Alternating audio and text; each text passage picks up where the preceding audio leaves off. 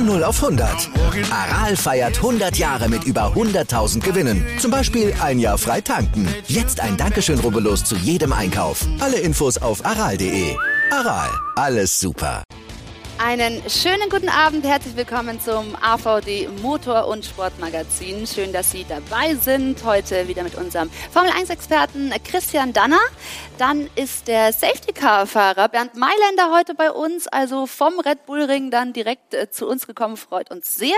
Und zugeschaltet ist uns der ehemalige Motorsportchef von Mercedes-Benz, Norbert Haug. Einen schönen guten Abend. Und wir haben natürlich tolle Themen heute wieder mit dieser Runde zu Hallo. besprechen. Wir schauen auf das zweite Rennen auf dem Red Bull Ring. Etliche Zeitstrafen haben wir gesehen. Am Ende dominiert wieder Max Verstappen, aber auf dem Podium nicht zu sehen Lewis Hamilton, der seinen Vertrag verlängert hat. Auch auf Sebastian Vettel schauen wir. Im Auto heute nicht ins Ziel gekommen, aber in puncto Nachhaltigkeit ist er auf der Überholspur und sorgt für Aufsehen mit der Aussage, er wählt grün. Und Bernd Mailänder wird gerufen, wenn es auf der Strecke kracht. Wie erlebt der Safety-Car-Fahrer eigentlich die Formel 1-Rennen? Das wollen wir natürlich alles heute besprechen. Bernd, also letzte Woche ist Timo Glock auch äh, aus Spielberg zu uns gekommen. Der war aber, glaube ich, Christian, eine halbe Stunde äh, später da. Sie sind nicht zufällig mit dem Safety Car direkt hier rüber gefahren, oder?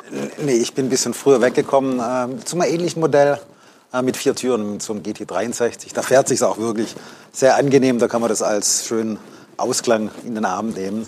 Äh, ange angenehme Fahrt, ja. Beide zumindest aber pünktlich in der Sendung Genau. gewesen. Das will ich noch erwähnen. Und Norbert Haug, es äh, wundert Sie wahrscheinlich nicht, dass äh, Bernd Mailänder da so schnell da ist. Das wussten Sie schon zu DTM-Zeiten, oder? Ja, absolut, absolut.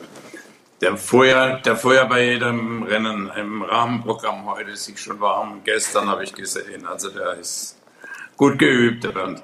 Das stimmt, er ist sehr viel im Einsatz. Und ähm, Herr Haug, wenn wir aufs Rennen oder auf die aktuelle Situation gucken, dann sieht man die Mercedes-Dominanz, die bröckelt. Wie nehmen Sie das wahr? Ja, das ist tatsächlich so. Also ich hatte eigentlich gedacht, gehofft, äh, angenommen, dass jetzt äh, bei dem Wochenende, also beim zweiten Spielberg-Wochenende, doch ein kleiner Konter kommt.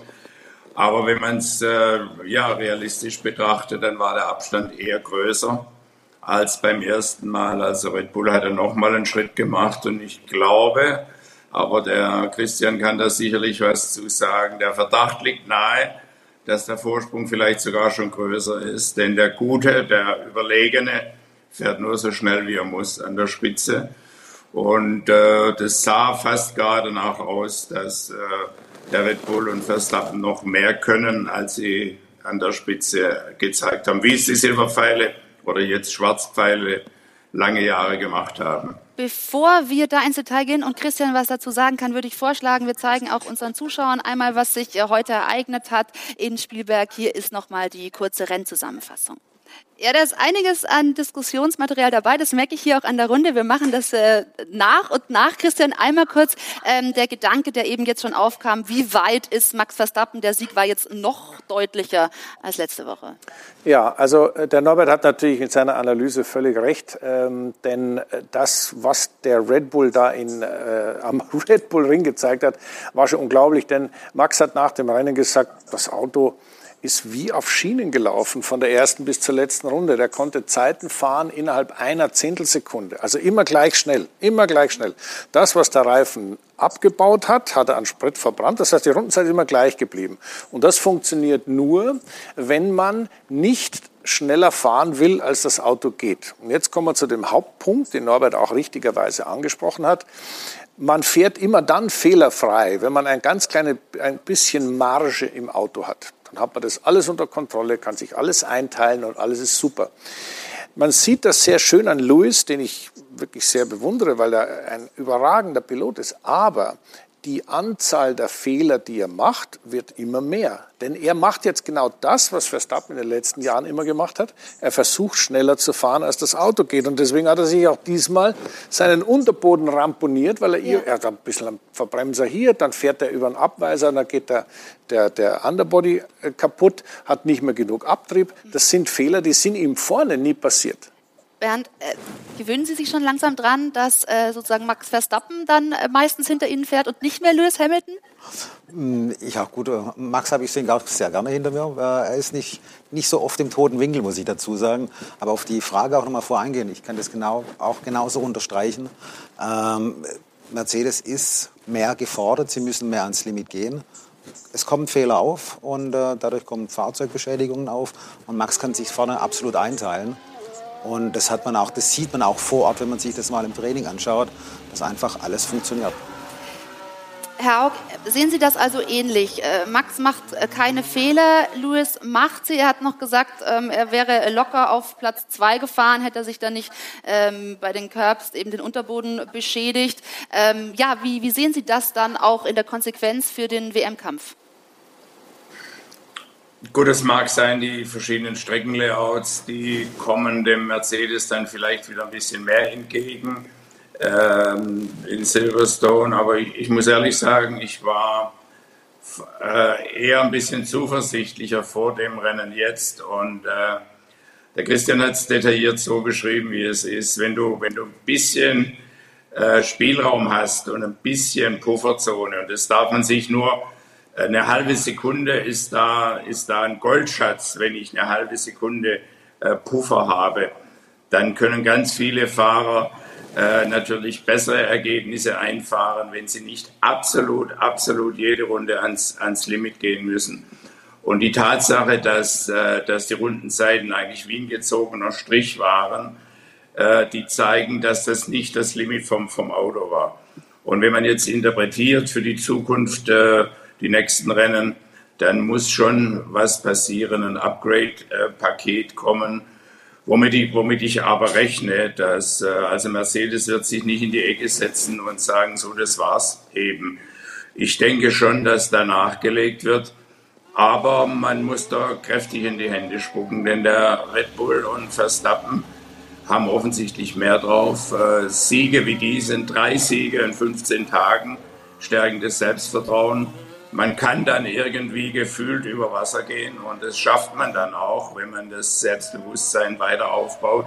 Und das sind die in einem, in einem unheimlich guten Flow jetzt gerade und deshalb werden die schwerer zu schlagen sein wie in der Vergangenheit. Naja, da muss man vielleicht, Entschuldigung, noch eins dazu sagen. Es ist natürlich in so einer Situation außerordentlich schwierig für sehr erfolgsverwöhnte Fahrer wie den Lewis, hier ganz cool zu bleiben und genau das Maximum noch mit nach Hause zu nehmen, was mit nach Hause zu nehmen ist. Denn wenn das Auto wieder besser ist, brauchst du ja auch die paar Punkte, die du unter Umständen weggeworfen hast, so wie heute, ganz, ganz nötig, um dann vielleicht doch noch aufzuholen. Und wenn man in der Geschichte der Formel 1 mal zurückblickt, äh, ich kenne eigentlich nur einen Fahrer, der das perfekt hinbekommen hat, und das war Niki Lauda. Der hat nämlich immer gemerkt, das ist es, das kann ich nach Hause fahren, dann hole ich mir das auch ab. Ja. Und heute, finde ich, hat der Luis ja, gut ein wesentlich besseres Ergebnis weggeworfen. Und das ist ganz blöd, das geht dann unter im täglichen Durcheinander. Mhm. Aber sowas, wenn am Schluss zusammengezählt wird und stellen wir uns vor, wie Norbert, äh, wie äh, Norbert Hauges erwartet, Mercedes verbessert sich, die haben auf einmal wieder Abtrieb und alles ist ja. gut, ja, dann sagt der hätte, hätte Fahrerkette. Das ist dann doof. Ja, also wir wollen natürlich dann auch noch über die Entwicklung von Mercedes oder eben die Stops in der Hinsicht äh, später noch sprechen. Ich würde gern einmal von Bernd noch wissen, wie nehmen Sie das wahr? Im Moment gibt, äh, gibt sich Mercedes schon noch recht gelassen, wenn man jetzt sozusagen auf die Aussagen nach dem Rennen gerade heute äh, gehört hat von Toto Wolf, die sagen, ja, das holen wir schon noch rein. Wie erleben Sie es vor Ort? Also ich behaupte mal, äh, das, das sagt er jetzt vielleicht, aber da kann man nicht gelassen sein. Also das muss man schon ganz klar erkennen. Es wird auch intern erkannt, äh, dass, dass eine komplett andere Situation äh, da ist jetzt. Äh, man weiß, okay, man, man führt nicht mehr in der WM, in der, nicht, nicht mal in der Team-WM oder in Konstruktions-WM.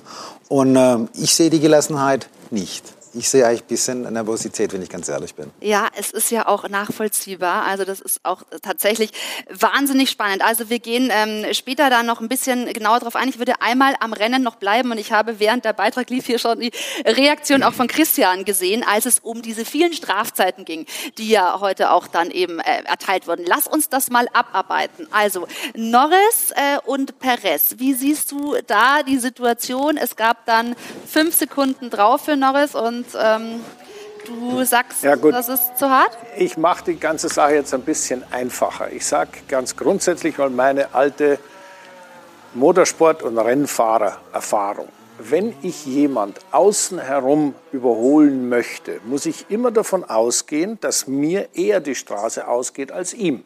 Ich bin ja außen und er ist innen. Also ist schon mal ein, ein Hochrisikomanöver. Wenn ich dann auch noch die Kurve 4 in Spielberg wähle, da muss ich ganz ehrlich sagen, das kann man alles probieren, aber eigentlich nur, wenn man blaue Flaggen kriegt und vorbeigelassen wird, wenn man auf ganz frischen Reifen ist und man hat den anderen, ich sage einmal schon drei Viertel überholt, bevor es durch die Kurve geht, dann geht das gut. Alle anderen Methoden sind zum Scheitern verurteilt, auch in Kurve 5 und 6. Okay. Das mal vorab. Das ist meine persönliche Meinung. Also wenn einer so blöd ist und außenrum versucht, das heißt, braucht der, der außenrum gefahren ist, braucht sich nicht beschweren. Braucht er sich nicht wundern, dass da, nicht, dass da keine Strecke also der, der Dann wollen wir einmal kurz hören, was, was Norris dazu gesagt hat. Ich bin nicht glücklich. Wir hätten auch auf Platz 2 landen können. Das, das, wie das verlaufen hat, er hat diese fünf Sekunden ja. aufgebrummt bekommen, das hat äh, sozusagen ihm den zweiten Platz gekostet.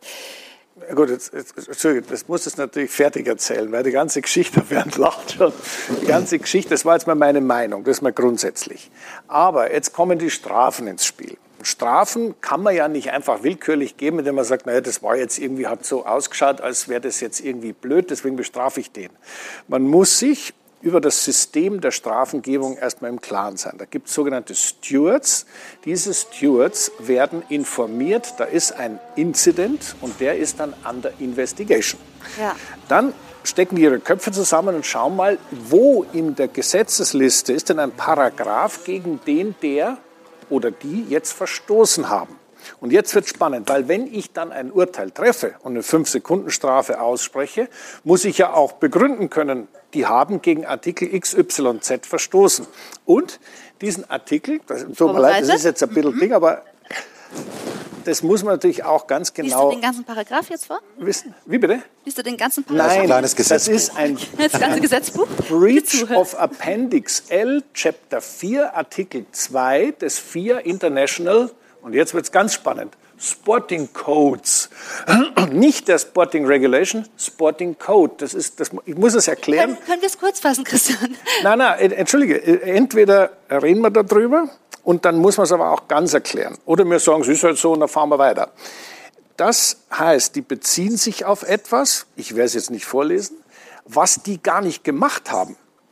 Also der Norris hat das, was man ihm vorwirft, nicht gemacht. Das steht da einfach nicht. Der hat nämlich seine Ideallinie nicht verlassen. Nehmen wir und deswegen, und jetzt kommt mein Schluss, ja. ist das eine glatte, fundamentale Fehlentscheidung. Und ich bitte zu entschuldigen, dass ich sie jetzt begründet habe, weil hinterher bin nämlich ich, der, der zitiert wird, heißt mir, was redet der da für ein Schmarrn?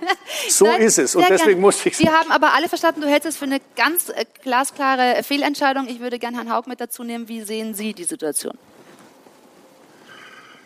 Ja, ich, ich, ich glaube, das ist, äh, natürlich versucht da keiner von den Stewards jetzt ein Fehlurteil äh, zu treffen. In diesem Fall hat es nicht gepasst. Ich, ich möchte es aber mal andersrum aussagen. Ich habe noch nie in Hamilton versucht, außenrum zu überholen. Und wir haben, äh, wir sind ja alles alte Nordschleifen-Freaks und bei uns gibt es einen stehender Begriff, wenn irgendeiner was komplett falsch macht, dann heißt es Schwedenkreuz außenrum. Das, das passiert, äh, das ist ein Streckenabschnitt Schwedenkreuz und wer den kennt, und dort außenrum überholt. Gelingt ganz, ganz, ganz, ganz selten, aber nur wenn der andere mitspielt. Also außenrum lässt man als kluger Rennfahrer eher bleiben. Und äh, ich glaube, es ist auch so, wenn der, wenn der zu Überholende von seiner Ideallinie abgeht in der Kurve 4, die wir da gesehen haben, dann macht er die Tür auf für die nächste Kurve. Er muss lupfen und macht dem Gegner Platz. Und wenn er da Platz lässt in Kurve 3, dann ist er, wird er überholt in Kurve 4. Ja. Und das muss bei so einem Urteil berücksichtigt werden. Du kannst vom Rennfahrer nicht freiwillig äh, erwarten, dass er freiwillig von seiner Ideallinie die Tür aufmacht und den Gegner vorbeilässt. Und das wäre exakt, exakt die Folge des richtigen Handelns, dass ich die Strafe nicht kriege. Und deshalb, äh, damit ist die Strafe schon ad absurdum geführt. Okay, das heißt, ähm, genau, die, die Meinung hier ist, dass die Strafe nicht gerechtfertigt war. Norris ohnehin ein Wahnsinnsrennen gefahren ist, das muss man an der äh, Stelle natürlich auch nochmal betonen, und ihnen das natürlich den zweiten Platz gekostet hat. Bernd, Sie mussten heute früh raus. Äh, wahrscheinlich irgendwie gleich durchgefahren oder so, ne? Also äh, sind Sie ab dann immer in Lauerstellung auch gewesen, auch gerade jetzt bei so Situationen, bei der von äh, Norris und Perez, die wir gerade besprochen haben? Ja, also ich bin, bin direkt durchgefahren ich habe kurz so, glaube 100 Meter vor meiner Parkposition, Ende der Boxengasse, äh, habe ich schon eine Safety Car deployed bekommen. Äh, wir haben auch schon auf unserem GPS-Mapping gesehen, um was es sich handelt. Da hatten äh, einen Traktor raus müssen oder ein GCB äh, das Fahrzeug ab, äh, wegzuziehen. Und das ist dann voll berechtigende Safety-Car-Phase. Durchgefahren, abgefangen, also das war ein astreiner, sage ich mal, Auftritt. Die Streckenposten am Red Bull Ring sind sehr, sehr professionell, schnell arbeitend. Die haben jedes Wochenende haben die eine Veranstaltung, also die wissen, was sie tun. Ähm, und sonst war ich relativ ein, ein, ruhiger Tag, muss ich sagen, weil alle Situationen, jeder Ausrutscher, Turn 4, ähm, wenn, wenn sie nicht direkt stecken bleiben im Kies, ja. dann, ähm, dann gibt es eigentlich keinen Anlass für mich. Klar, guckt man ein bisschen genauer hin auf den Bildschirm, aber ich habe äh, keinen Funkkontakt aufnehmen müssen jetzt zur, zur Race Control oder die haben keinen zu mir aufgenommen. Äh, von dem her war es dann doch ein sehr ruhiges Wochenende. Heute Morgen war es ein bisschen anstrengender in anderen Rennserien. Ja, also heute wirklich auch schon ein langer Tag. Allerdings, äh, Perez würde ich gerne auch noch ansprechen, denn für den war es kein ruhiges Rennen. Der war also äh, noch zweimal verwickelt in, in Strafzeiten. Da ging es dann um Leclerc, der wieder außenrum ist. Christian, jetzt wirst du mir, nachdem ich dir zugehört habe, sagen, auch er nimmt sozusagen die falsche Linie und Perez hatte recht. Allerdings gab es hier eine Berührung. Ja, unabhängig von der Berührung ist auch hier wieder interessant, wie haben die Stewards ihr Urteil begründet. Die Begründung ist identisch zu der Norris-Sache. Heißt, der innen war, hätte den, der außen versucht hat, rausgedrängt.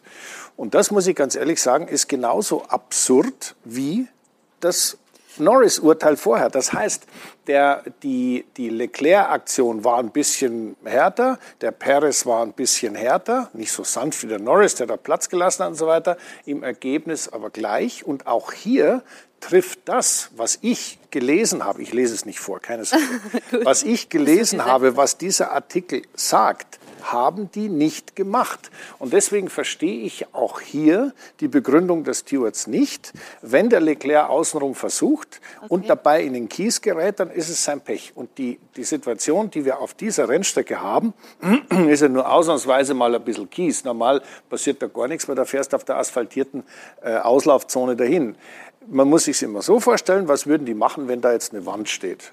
Dann wird er auch nicht versuchen, Dann da durchzukommen, weil da ist kein Platz. Genau. Und wann immer ich damit rechne, den Bereich, der neben der Strecke ist, für meinen Vorteil zu benutzen, dann darf ich da zwar dran denken, brauche mich aber nicht wundern, wenn es schief geht. Gute Erklärung. Einmal kurz vielleicht auch noch, Herr Haug, sehen Sie es ähnlich ähm, oder sehen Sie da doch dann den Schuldigen ein bisschen mehr bei Perez? Nee, es ist in der Folge einfach, äh, das war ein bisschen härter, die zweite Aktion, aber die Symptome sind genau die gleichen. Ich glaube auch sehr, dass das Red Bull Ring spezifisch ist. Es gibt wenige Strecken, die so einladen zum Fahr, Fahr außenrum, Versuch außenrum an mir vorbeizufahren. Aber ich denke, da muss man noch mal drüber, drüber nachdenken. Bin auch sicher, die FIA wird es machen. Der Bernd sitzt auch in den entsprechenden Gremien da kann keiner glücklich sein mit dieser Entscheidung. Und ich, ich weiß von den Herrschaften, dass sie durchaus kritisch mit sich umgehen. Und äh, mit so einem Urteil kann man nicht, nicht glücklich sein. Ich glaube, wenn Sie selbst Beteiligte, selbst diejenigen, die äh, darunter gelitten haben, die fühlen sich nicht richtig bedient bei diesem, äh, bei diesem Urteilsspruch. Und deshalb sollte man das ändern. Bernd, wird das noch ein Nachspiel in irgendeiner Form haben? Es wird sicherlich beim nächsten Drivers Briefing ähm, ein, kein Streitpunkt sein, aber sicherlich ein Punkt, wo man äh, klar angehen muss, wo man analysieren muss. Es gibt andere Rennstrecken, ich sage nur Bahrain, auch wieder Turn 4 übrigens, ja. Ähm, da darf man nicht außenrum überholen. Äh, da gibt es kein Kiesbett, da muss man sich zurückfallen lassen wieder. Und das ist sicherlich ein Punkt, das, da muss man grundsätzlich mal drüber nachdenken, wie man mit sowas umgeht. Ähm, auf den heutigen Tag nochmal einzugehen, wenn ich das dazu sagen kann oder darf. Ähm, ich habe noch in keiner, in keiner Formel 1 WM, FIA GT oder DTM ein Überholmanöver dort gesehen, das absolut gut funktioniert hat, außen herum. Und von dem her äh, gehe ich auch mehr in die Richtung, logischerweise, wie, wie, wie Christian. Ah, das ist, da musst du wirklich auf einem ganz neuen Reifen unterwegs sein und einen finden, der einen alten Schlappen drauf hat, dass das Manöver dort ja, risikofrei ist es nie, aber auf jeden Fall besser funktioniert. Okay. Nonne, darf Dann ich haben Bernd noch was fragen zwischendrin? Habt ihr denn in der, im Drivers Briefing diese Thematik Track Limits Schrägstrich überholen äh, intensiv besprochen? Aber dazu muss man wissen, das Drivers Briefing ist jedes Wochenende und der Safety Car Fahrer ist natürlich immer anwesend. Ob er uns das alles erzählen darf, weiß ich nicht. Aber fragen will ich ihn. Na, na, natürlich ist auf dem, auf dem Red Bull Ring immer ein Thema äh, Track Limits. Ich sage nur Track Limits. Turn 3, äh, 1, 3, 9 und 10, also die zwei speziell die zwei letzten Kurven, ist immer ein ganz wichtiger Punkt. Ähm, da werden in Zukunft auch wieder Kiesbetten zurückwandern. Also es werden da wieder ah, ja. Kiesbetten hingekommen oder hinkommen. Wann weiß man noch nicht. Die FIM ist auch äh, dafür, weil das muss ja immer beide mit einschließen auf so, so einer Rennstrecke. Also auch die Motorradveranstaltungen, die müssen auch dafür sprechen. Und ich finde Kiesbetten dort sind gut, weil sie ganz einfach es reglementieren. Wir haben am Wochenende, ich weiß nicht, tausend Überschreitungen gehabt von der Loop, wo dort verbaut worden ist. Also wo dann den Tracklimit dir aufzeigt. Und wenn ein Kiesbett dran ist, dann weiß dann jeder Fahrer, wo das Tracklimit ist. Wird man da zurückgehalten. Oldschool. Okay, Oldschool. Oldschool. Interessant. Ich würde gerne noch auf die deutschen Fahrer natürlich auch zu sprechen kommen. Also Mick, ein, ein guter Start wird dann aber im Laufe des Rennens äh, durchgereicht, sage ich. Er wird ja immer am äh, Teamkollegen auch gemessen. Den hat er wieder geschlagen, Massepin. Herr Haug, wie sehen Sie aktuell seine Form? Wie hat er Ihnen heute gefallen? Ich glaube, er macht das Mögliche möglich. Er macht wenige Fehler. Er hat ein paar wenige Fehler gemacht. In Monaco war davor aber unheimlich schnell unterwegs. In Monaco muss man sagen. Und dann hat es gecrasht äh, im Training. Aber ich kann eigentlich nichts an dem aussetzen, was der Mick bisher zeigt. Er hat sicherlich ein, ja, mit das äh, am wenigsten konkurrenzfähige Fahrzeug. Das kann man sagen äh, im Feld und da ist deine Aufgabe zunächst den Teamkollegen im Griff zu haben. Das hat er, auch wenn der Mazepin nicht das Urmaß des Rennfahrers ist. Fahren kann der schon. Äh, der hat auch schon gute Leistungen in der Formel 2 gezeigt. Also der Mick ist da auf Kurs und muss fortgesetzt das machen, was er jetzt macht. Dann geht es voran. Ich glaube, da ist es in der richtigen Richtung unterwegs. Das klingt also sehr vielversprechend. Und dann schauen wir auch noch auf Sebastian Vettel. Gestern 34 Jahre alt geworden. Das Qualifying, ja, da wurde er strafversetzt von ähm, Platz 8 auf Platz 11. Christian, einmal nehme ich nochmal dich mit rein, weil das eben auch äh, eine Strafe war, nachdem wir heute schon so viel über Strafen gesprochen haben. Ähm, weil er Alonso sozusagen im Weg stand. War das gerechtfertigt? Nein, war auch nicht gerechtfertigt, auch? meiner Meinung nach. Nein, man muss es ja immer begründen. Ja, ich meine, eine Meinung zu haben ist schön und gut. Ja. Das kann jeder jeder. Aber ich tendiere schon dazu, die Situation, wie sie entstanden ist, kurz zu analysieren und dann zu sagen, ich bin der Meinung, die Strafe war falsch, weil es war eine Folge einer Unsitte, die mit Sicherheit auch im Drivers Briefing schon äh, besprochen wurde, nämlich dass man gegen Ende im äh, äh Q2 war das, glaube ich, oder? Also Q2 ist ja, ja. wurscht, auf jeden Fall ja, Qualifying. Ende Q2. Äh, die, die, Q2, ja. die Q2, gell? Ähm, immer so fährt, dass man, wenn man vorne ist, versucht zu trödeln, dass die hinten ein Problem haben, dass die keinen Abstand zwischen den Vordermann und sich selbst kriegen. Also der, der hinter einem ist, den will man benachteiligen. Idealerweise fahre ich vorn so langsam, dass der hinten nicht mehr rechtzeitig über den und Zielstrich kommt. Und dadurch hat man ein Agreement getroffen. Das heißt, wir überholen uns nicht. Das heißt also, wenn vorne einer ein bisschen langsamer macht, darf der hinten nicht auf einmal alles durcheinander bringen, indem er überholt. Nachdem die, ich sage jetzt mal übertrieben gesagt, hinten aber auf die Uhr geschaut haben und gemerkt haben, dass wir knapp, ist da ein Durcheinander entstanden ohne Ende. Der Einzige, der, der tapfer weitergefahren ist, wie es ausgemacht war, war Sebastian. Und dann hat man ihm auch garantiert nicht rechtzeitig gesagt, was passiert eigentlich, denn der Alonso, der schon früher raus war, weil er den ganzen Zirkus vermeiden wollte, war am Ende seiner schnellen Runde. Und dann ist er natürlich auf den, der halt da ein Opfer des Geschehens war, nämlich Vettel, aufgelaufen. Also, war als Strafe meiner Ansicht nach nicht okay, ist aber ein absolutes Sicherheitsproblem, weil natürlich der Geschwindigkeitsunterschied zwischen einem, der da so irgendwie versucht, Abstand zum Vordermann zu finden, und dem, der auf einer fliegenden Runde ist, exorbitant groß ist. Bernd nickt, also sehen Sie da auch eher den Sicherheitsaspekt in der Geschichte? Es ist ein Sicherheitsaspekt und ganz einfach, äh, es kommt da wieder auf den Red Bull Ring drauf, weil mit seiner Länge mit 4,3 Kilometern. Ja, ist ganz kurz. Ähm, mit, mit, mit einer Rundenzeit von 1,0, sag wir es mal ganz kurz. Ja, 0,09 sind sie immer Genau. reingefahren, 0,6 war, glaube ich, Rundenrekord. Ähm, wenn man da mal hochrechnet, 15 Fahrzeuge und versucht, ein Gap zu lassen von 6 bis 7 Sekunden, das geht nicht. Da läuft der Erste auf den Letzten auf jeden Fall auf. Und äh, das ist dazugekommen. Wir haben schon mehrere solche Sachen in den Vergangenheiten gehabt mit Blocking. Blocking finde ich den falschen Ausdruck, aber man blockt jemand anderes, ja. Äh, das, das stimmt. Und das hat den Sebastian getroffen. Und von dem her muss eine Strafe ausgesprochen werden, wenn man einem anderen seine schnelle Runde vermasselt hat. Ja. Und ähm, es ist schwierig, auf einer anderen Rennstrecke passiert es nicht. Äh, es wird äh, übernächste Woche uns auch wieder geschehen, genauso geschehen in Budapest. Okay. Herr Haug, am Ende. Also, Ja, genau. Ich würde gerne Ich würde Sie dazu noch was. Ja, gerne. Und dann aber anschließend auch zum heutigen Rennen. Da wurde dann noch äh, rausgedreht von, von Räikkönen, also ist nicht über die Das Ziellinie gekommen. später, da können Sie gerne auch noch was dazu sagen. Ein bisschen mit Blick, so viel Zeit. Die Sendung ist zwar lang, aber bitte, ich habe viel mit euch vor. Gerne, Herr Haug. Ne, ich will nur zu der Unsitte was sagen. Denn äh, die Drecklimits äh, sind gefährlich, das Rausdringen im Kiesbett ist gefährlich, aber am aller, aller gefährlichsten sind Situationen wie diese. Und es wird, es wird mit Tränen enden, wenn man da nicht äh, ein Regularium findet. Qualifyings werden seit 100 Jahren gefahren ähm, und es gibt keinen Grund, es ist eine, eine, das ist eingerissen, dass man dieses Go Slow praktiziert und da müssen einfach Vorschriften her. Äh, dass äh, der, der Alonso hätte er den Vettel getroffen, dann kann das ganz, ganz übel und böse ausgehen. Und ich glaube, dem muss man sich wirklich, wirklich widmen. Das ist kein, das ist kein Spaß. Und ich sage mal, ein Tracklimit in der Formel 3, das wird geahndet mit, mit drei Sekunden. Der Zuschauer sieht nicht, wo das Tracklimit, wo das Limit der Strecke ist. Und da gibt es Strafen dafür. Und in so einem Fall, muss ich wirklich auch sagen, hat es leider den Sebastian getroffen. Wo soll er hin? Aber diese Unsitte insgesamt, dieser Bummelzug mit der Begründung, die Strecke wird besser ganz am Ende. Manchmal hat man sogar die richtige Zeit schon versäumt, also ist äh, reihenweise über, die, über den Zielstrich gefahren, als die Zeit schon abgelaufen war und die Runde hat gar nicht mehr gezählt. Also dem muss man sich widmen, sonst geht es schief. Ist extrem am Red Bull Ring, aber auch an anderen Strecken absolut existent. Und das, äh, also alles, was mit einer großen Un Unfallgefahr verbunden ist, muss man ganz dringend angehen. Ja, da haben wir doch schon einige Punkte heute rausgearbeitet hier in der Runde. Sehr konstruktiv.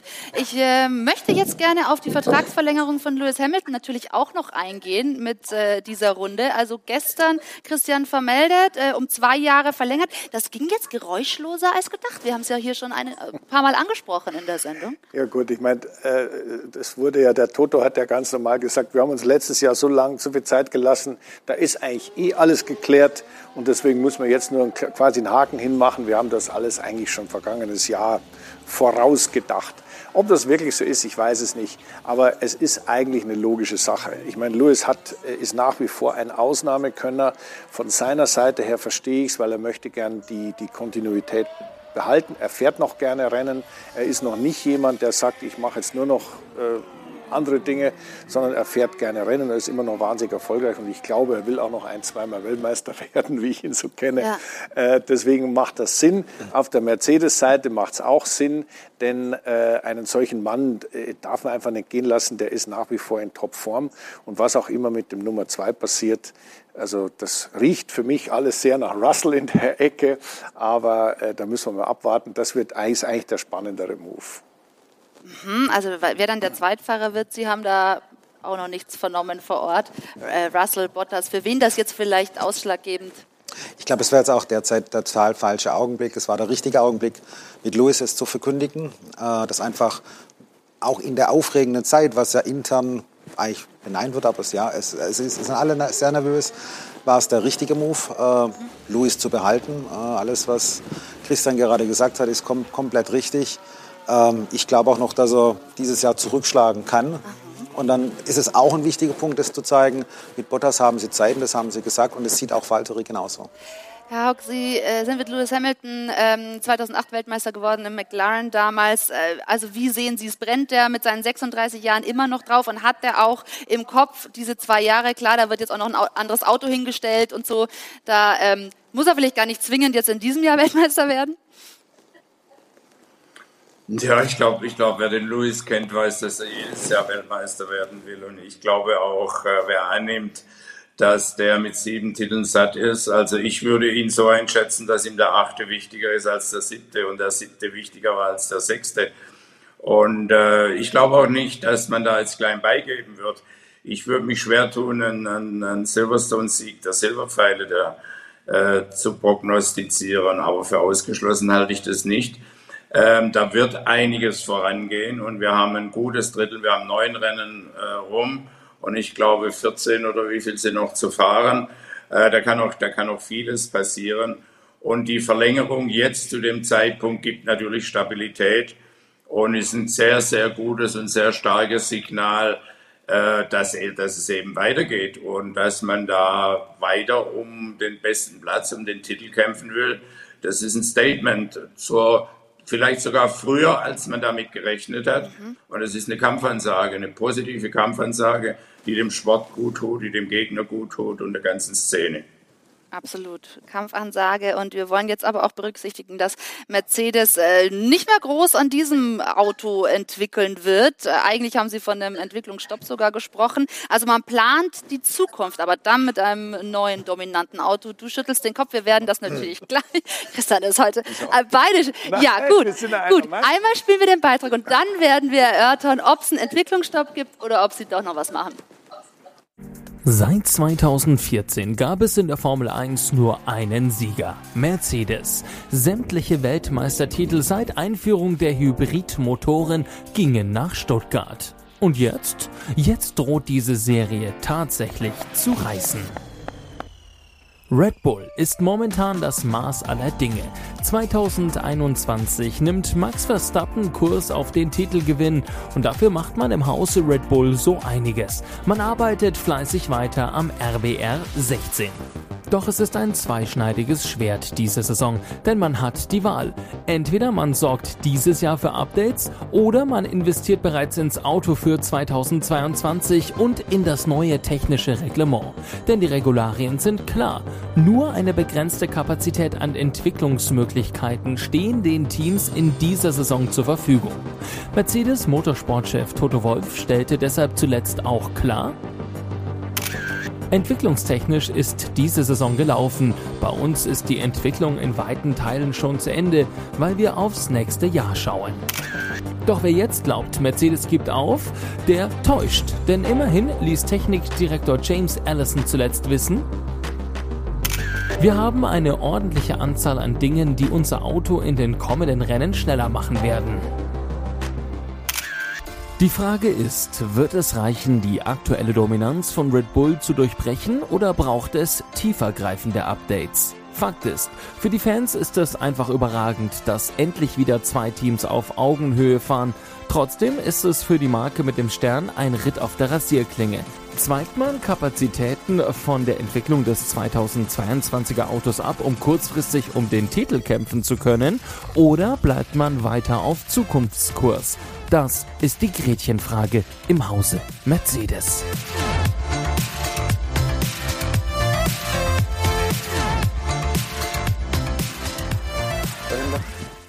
So, wie steht ihr also zu diesem angekündigten Entwicklungsstopp? Christian sagt, den wird es gar nicht geben. Du rechnest mit diversen Updates noch? Ja gut, also der Mercedes wird jetzt nicht einfach wenn man ein bisschen hinterherfährt, die Flint ins Korn werfen, würde sagen, also machen wir halt einfach nächstes Jahr weiter. So geht der Motorsport nicht und so geht auch die Formel 1 nicht. Da muss man schon jetzt ran. Was heißt das jetzt ran? All die Dinge, die jetzt in der Pipeline langsam aber sicher ans Licht der Öffentlichkeit kommen, sind ja schon äh, entwickelt, getestet, produziert und kommen sukzessive ans Auto.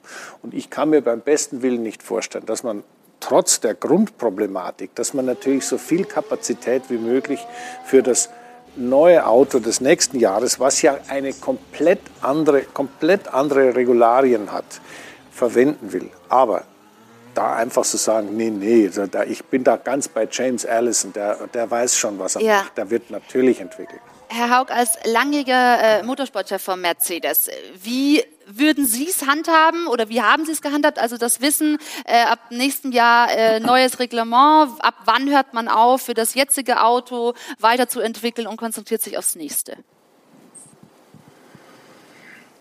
Also, dass Tannen und Täuschen zur Formel 1 gehört, ist ja, ist ja vollkommen klar. Aber es ist ganz sicherlich so, dass Flinte in ins Korn werfen, das wird es nie geben. Das hat es zu keiner Zeit gegeben bei Mercedes.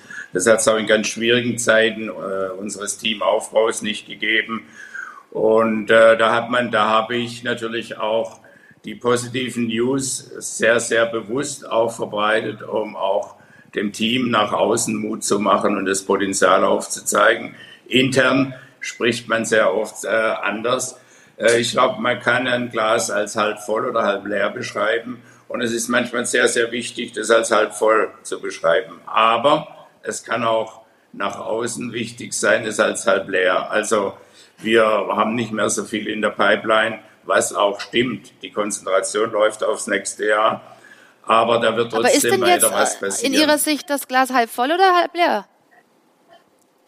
Ich glaube, dass das nach außen als äh, halb leer durchaus beschrieben wird, so würde ich es auch machen, aber äh, tatsächlich mehr als dreiviertel voll ist. Abwarten. Ah. Ich glaube, ich will nur einmal, einmal das, das aufgreifen, was der Christian gesagt hat mit den Punkten. Äh, die Punkte, äh, es wird um einen Punkt gefahren mit der schnellsten Rennrunde, gibt es ja erst seit ein, zwei Jahren. Und das zeigt, wie wichtig das ist. Das macht man nicht aus Spaß. Und wenn du dann Zweiter werden kannst, wie Luis heute, und 18 Punkte machen und du wirst in der Tat Vierter und machst 12, verschenkst 6 Punkte, das tut richtig weh und das kann man sich nicht oft erlauben. Ein Ausfall ist mal möglich, aber heute waren vier Punkte möglich. Und zwei Beispiele aus der Vergangenheit. 2007 hat dem Luis ein Punkt zum Weltmeistertitel gefehlt äh, mit McLaren Mercedes und 2008 im Jahr darauf haben wir gerade einen Punkt mehr gehabt und sind dann Weltmeister geworden. Also so eng kann es zugehen und da tun dir sechs weggeworfene, ich will nicht sagen weggeworfene, aber nicht geholte Punkte sehr, sehr weh. Und ich bin ganz sicher, dass man jetzt weiß, ab Rennen 10 gibt es das absolute Konzentrationsprogramm. Gerade bei unserem Heimrennen Silverstone werden die sich sehr, sehr viel äh, vornehmen. Und ich glaube, wenn, äh, ja, Mercedes steht vielleicht ein bisschen in der Ecke, wenn man mit dem Boxring das vergleicht, aber da werden die besonders stark und gefährlich sein. Ich kann keinen Sieg prognostizieren, aber ganz sicherlich sagen, dass man da sich nicht freiwillig ins Schicksal fügen wird. Okay, und äh, Bernd, auch aus der Sicht äh, des Rennfahrers, wie wichtig ist es eben, dass man da gerade äh, für Lewis Hamilton, der auch Updates fordert, dass man da sozusagen noch beliefert wird? Ich glaube, es wird automatisch geliefert, weil man natürlich auch nicht die Testmöglichkeiten hat, noch wie vor 15 oder 10 Jahren. Äh, man muss ja auch das Fahrzeug verstehen lernen und analysieren, Nachanalyse machen. Warum ist es so? Was müssen wir anders oder welche Möglichkeiten haben wir denn äh, aus dem, was, aus dem Material, was wir derzeit haben? Was können wir verbessern? Und das wird bereits jetzt äh, auf Silverstone schon vorgenommen. Das, ist, das sind Tests gelaufen, die schon vor, Red, vor dem Red Bull Ring gelaufen sind für Silverstone. Und man lernt automatisch dazu. Also deswegen gibt es immer wieder ein Update. Und ich bin mir auch sicher, äh, dass beim Heim Grand Prix und auch streckenbedingt die Strecke äh, Mercedes besser liegen wird, wie es jetzt im Red Bull Ring war. Mhm. Also wir rechnen ja alle damit, dass äh, Mercedes eben nicht die Flinte ins Korn wirft. Allerdings, äh, Christian, ähm, glaubst du nicht auch, dass man ähm, vielleicht auch, man könnte es ja auch so sehen, zu sagen, okay, diese Saison, ja, wir versuchen das Beste, aber eigentlich starten wir gerade eine neue Mercedes-Dominanz, also sozusagen schon äh, den Fokus noch mehr auf das zu setzen, was kommt. Die Problematik ist ganz klar äh, darin zu sehen, dass wir im kommenden Jahr völlig neue Regularien haben. Das heißt, muss auch sehr viel Grundsatzarbeit entwickelt werden. Aber ich weiß nicht mehr genau, in welchem Jahr es war. BMW hat diesen Fehler mal gemacht in einer ganz unfassbaren Art und Weise. Man war mit Robert Kubica dabei, die WM zu gewinnen. Und Robert Kubica war unglaublich schnell unterwegs. Das Auto war gut, sauber damals, also BMW. Und dann hieß es ja, jetzt müssen wir noch weiterentwickeln. Damals war alles total offen. Man konnte testen gehen, alles machen. Und dann hat BMW beschlossen, nein, nein, wir wollen, unser Fahrplan ist, wir werden nächstes Jahr Weltmeister. Der Kubica ist durchgedreht. Der hat gesagt, das kann doch wohl ah, nicht wahr sein.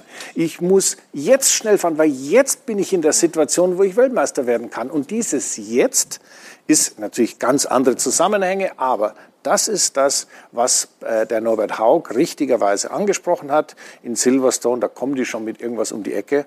Und äh, dem löst seine Motivation auch nach dem, was er hier in Österreich gemacht hat, die ist ganz, ganz groß. Und deswegen äh, glaube ich schon, dass da dass man nicht sagt, dann werden wir halt ja. in der nächsten, machen wir die nächste Generation. Das, das, ist viel zu weit weg. Das ist gefährlich in der Formel 1. Sehr interessant. Wir werden das hier natürlich vertiefen nach einer kurzen Pause und dann sprechen wir auch noch weiter darüber. Also wie sieht da so eine Entwicklungsstrategie eben aus? Äh, wie werden da die Ressourcen sinnvoll genutzt? Gibt es dann da irgendwann einen Entwicklungsstopp oder muss man einfach immer sozusagen Gas geben für, den, für die aktuelle Saison? Dann schauen wir auch auf ihn hier, Sebastian Vettel, auf dem Fahrrad. Er plädiert für Nachhaltigkeit, geht da als Beispiel voran, muss sich aber für seine Aussagen auch Kritik gefallen lassen, werden wir besprechen. Und den Feuerunfall von Romain Grandjean aus Sicht des Safety-Car-Fahrers Bernd Mailänder.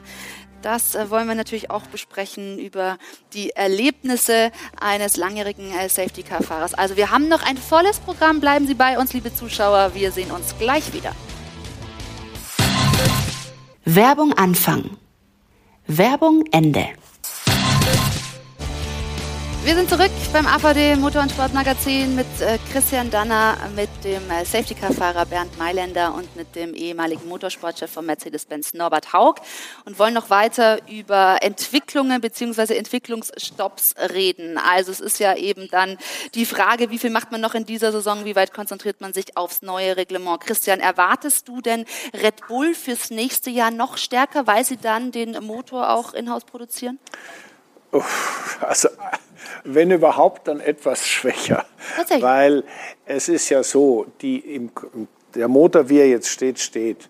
Aber es wird ja dann ein neues Motorregularium geben und den muss man dann auch im Hause Red Bull selbst entwickeln. Wie dieser Motor ausschauen wird, hat man sich versucht irgendwie zu einigen dieses Wochenende in Österreich, indem die jeweiligen Vorstandsvorsitzenden oder die zuständigen Chefs der Automobilhersteller anwesend waren. Man hat versucht, zu einem relativ großen Kreis einen guten Kompromiss für die Zukunft zu finden.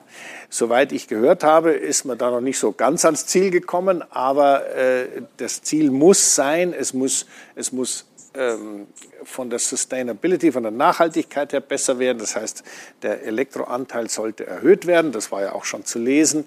Und es muss natürlich ähm, ganz klar äh, CO2-neutraler Sprit her. Und billiger muss es nebenbei auch noch werden, und zwar dramatisch billiger, weil die Motorenkosten sind natürlich ein unfassbar großer Bereich, denn die Motoren, wie sie jetzt sind, sind wahnsinnig kompliziert. Okay. Bernd, wie viel sozusagen von neuen Reglements und sowas betrifft dann auch den Safety-Car-Fahrer? Ähm, ich hoffe mal, ich werde nicht ersetzt, also weil ich jetzt zu alt werde, ja, oder mit E-Fuels oder mit sonstigen Dingen. Aber nein. nein. Äh, Spaß beiseite. Wir, man denkt natürlich jetzt auch im wenn man über ein neues Motorenreglement drüber nachdenkt, was, was uns in die Zukunft bringt, dann kann man auch sicherlich über Safety Car darüber nachdenken. Wie wird ein Safety Car in der, Zukunft aussehen? Gibt es auch einen Hybriden? Und natürlich, äh, so, sowas gibt es im Portfolio. Und äh, ich kann mir gut vorstellen, dass bis 2025, wenn das neue Motorenreglement kommen soll, äh, dass auch ein Hybrid Safety Car äh, ja, vorne steht. Also auch da wollen wir natürlich im Laufe der Sendung gerne noch ein paar ähm, ja, Denkanstöße geben, wie die Zukunft des Motorsports aussehen könnte. Herr Haug, rechnen Sie äh, dann zum Beispiel in der, ab der neuen Saison mit mehr als zwei Titelanwärtern? Ja, das schön, schön wäre es. Und ich, wir haben ja eine gemeinsame McLaren-Mercedes-Vergangenheit und so wie die gerade unterwegs sind, entwickelt sich das vielleicht ganz gut, dass es mit McLaren-Mercedes einen ganz ernstzunehmenden Gegner gibt. Vielleicht ist das ein dritter. Äh, Ferrari sollte eigentlich auch mal wieder irgendwann äh, besser werden, wie die das aktuell sind. Also Potenzial ist schon da. Aber ich glaube, man muss ganz dringend dieses Nachhaltigkeitssignal jetzt absolut äh, äh, präsentieren in der Formel 1 und zwar mit synthetischem Kraftstoff. Mit synthetischem Kraftstoff sind 1000 PS Motoren absolut klimaneutral zu betreiben. Elektromobilität, so gern wir die haben, ist nicht klimaneutral. Äh, auf lange Sicht nicht äh, und in Deutschland schon gar nicht, solange 50 Prozent, über 50 Prozent äh, des Stroms nicht regenerativ ist. Und es ist ja bekannt, dass wir zurückgehende Windkraft hatten im letzten Jahr, weil der Wind halt nicht immer weht, weil der Strom flüchtig ist und nicht äh, mhm. äh, lange, lange Zeit gehalten werden kann. Also die Klimaneutralität wäre darstellbar mit dem E-Fuel sicherlich auch ein relativ kompliziertes Vorgehen, das E-Fuel zu produzieren. Aber ich denke, die Formel 1 sollte sich das leisten und zeigen, dass Verbrennermotoren absolut klimaneutral zu betreiben sind. Äh, zur Produktion von E-Fuels braucht man sehr viel Strom. Dieser Strom sollte dort generiert werden, wo die Sonne immer scheint, wo der Wind weht. Und dann geht es zu ganz günstigen Preisen, nicht zu 30 Cent pro Kilowattstunde wie bei uns, sondern zu 0,3 Cent Aufsicht. Und dann wird ein Schuh draus. Und ich denke, auch bei der Batterieelektrik, bei der Unterstützung der Batterieelektrik muss man diesen Weg äh, Richtung E-Fuel, synthetische Kraftstoffe, Biokraftstoffe unbedingt mit Vehemenz gehen. Okay, ja, damit haben Sie auf alle Fälle schon ein äh, Thema angesprochen, das wir natürlich auch noch vertiefen wollen in der Sendung. Schon mal ein äh, flammendes Plädoyer für E-Fuels. Und Sie haben ja so viele Entwicklungsphasen in der Formel 1 schon miterlebt, also 22 Jahre Motorsportchef bei Mercedes-Benz. Und deshalb wollen wir jetzt die Zeit auch nutzen, noch mal ein wenig auf Ihre Karriere zu blicken, Herr Haug. Wenn man an Motorsport und Mercedes denkt, dann denkt man unweigerlich an Norbert Haug. 1990 wechselt der Journalist zur Daimler AG, wird dort Motorsportchef. In seinen insgesamt 22 Jahren unter dem Stern gelingen ihm zahlreiche Coups und Erfolge. Den Anfang macht aber gar nicht die Formel 1, nein, es ist die DTM. 1992 holt Bernd Schneider den ersten von insgesamt fünf Titeln, ein Rekord, der bis heute besteht. Parallel dazu gelingt 1993 ein Meilenstein. 40 Jahre nach dem letzten Engagement in der Formel 1 ist Mercedes-Benz zurück in der Königsklasse. Zunächst als Partner von Sauber, Später an der Seite von McLaren. Den ersten Titel holte Norbert Haug mit Mika Häkkinen, 2008 den ersten mit Lewis Hamilton. 2009 der erneute Ausstieg. Brown GP übernimmt die Startplätze, doch es gelingt der nächste große Wurf. 2010 ist es soweit. Mercedes ist zurück in der Formel 1 und zwar als eigenes Werksteam. Das alleine reicht Norbert Haug aber nicht. Er schnürt das absolute Dream Team. Er holt Michael Schumacher zurück aus dem Ruhestand. Die ganze Motorsportwelt ist elektrisiert. Dazu Nico Rosberg, ein aufstrebendes junges Talent als Fahrer. Doch es werden unruhige Jahre. Denn der Erfolg bleibt aus. Und so endet 2012 die Ära für Norbert Haug bei Mercedes. Ich bedanke mich für über 22 Jahre voller Leidenschaft mit vielen Siegen.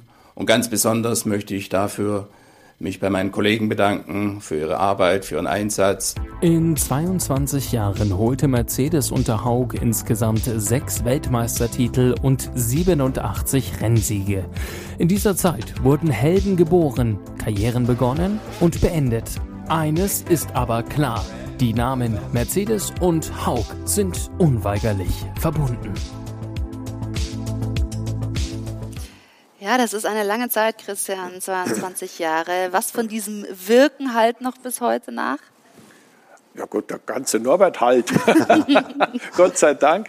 Also ich meine, ich habe, äh, als ich selbst Formel 1 gefahren bin, äh, kann ich mich noch an einzelne Interviews erinnern, die Norbert mit mir geführt hat. Und dann hatten wir ja wirklich jahrzehntelang miteinander zu tun. Erstens, als ich DTM gefahren bin, war ich natürlich immer sein Gegner, äh, egal ob bei BMW oder bei Alfa Romeo. Aber es war immer eine, eine, eine darüber, sagen wir mal, angesiedelte Kollegialität da, weil äh, es geht letztendlich um den Motorsport und natürlich muss der eine gegen den anderen fahren, sonst funktioniert es nicht mit dem Motorsport.